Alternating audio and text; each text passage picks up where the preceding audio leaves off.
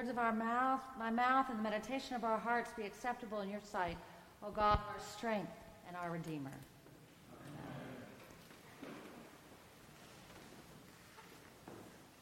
A person from um, Trinity recently said to me that one of the um, things she missed about her old denomination, one of the things that she had to give up when she came from her um, old denomination and became active in this church, the Episcopal Church, was um, singing Christmas carols during Advent.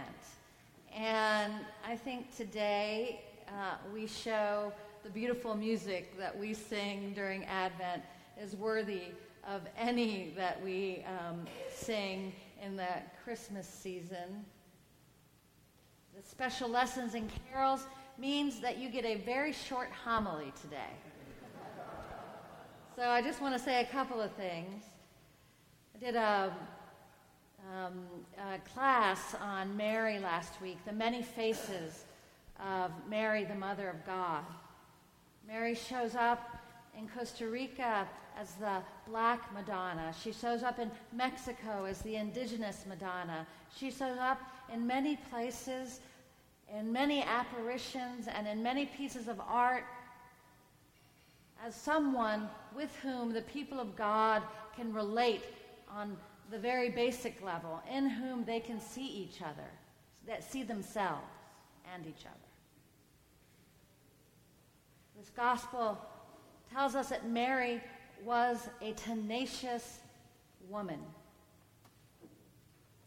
A woman who clings to her belief no matter what God asks. A woman who holds on tenaciously to the promise and the love and the courage that God has given her even though she is a very young woman and God is asking her to do an incredibly dangerous thing. She believes what she has been taught. She understands that the angel Gabriel echoes the words of the prophets, echoes Isaiah, echoes the tasks that the prophets and the people of God throughout the generations have been asked to do, which is to trust God, to heal the world, to speak the truth, and to liberate those places where liberation is needed.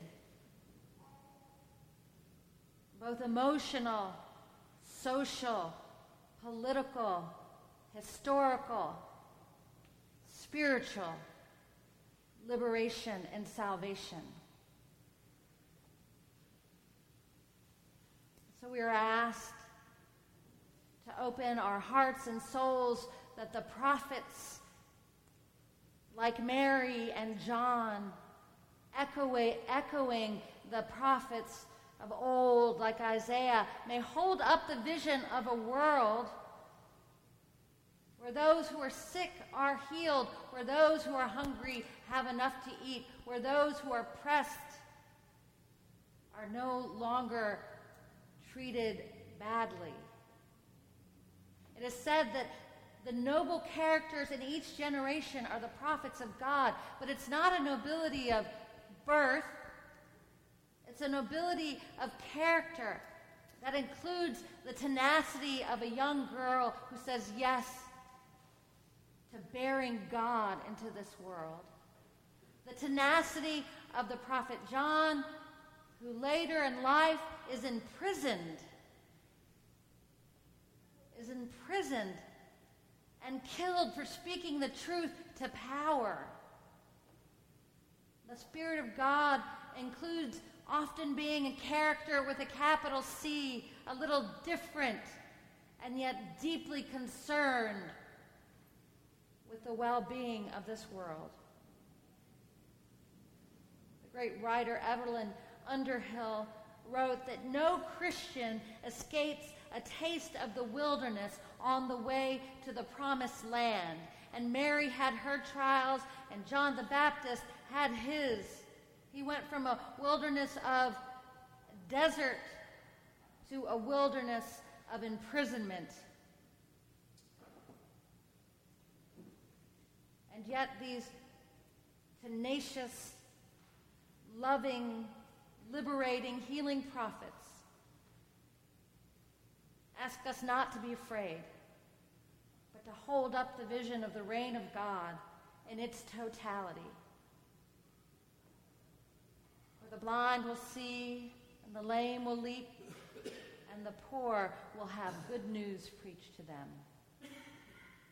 So, as Phillips Brooks wrote in Going Up to Jerusalem, do not pray for easy lives. Pray to be stronger. Do not pray for tasks equal to your powers. Pray for powers equal to your tasks. Amen.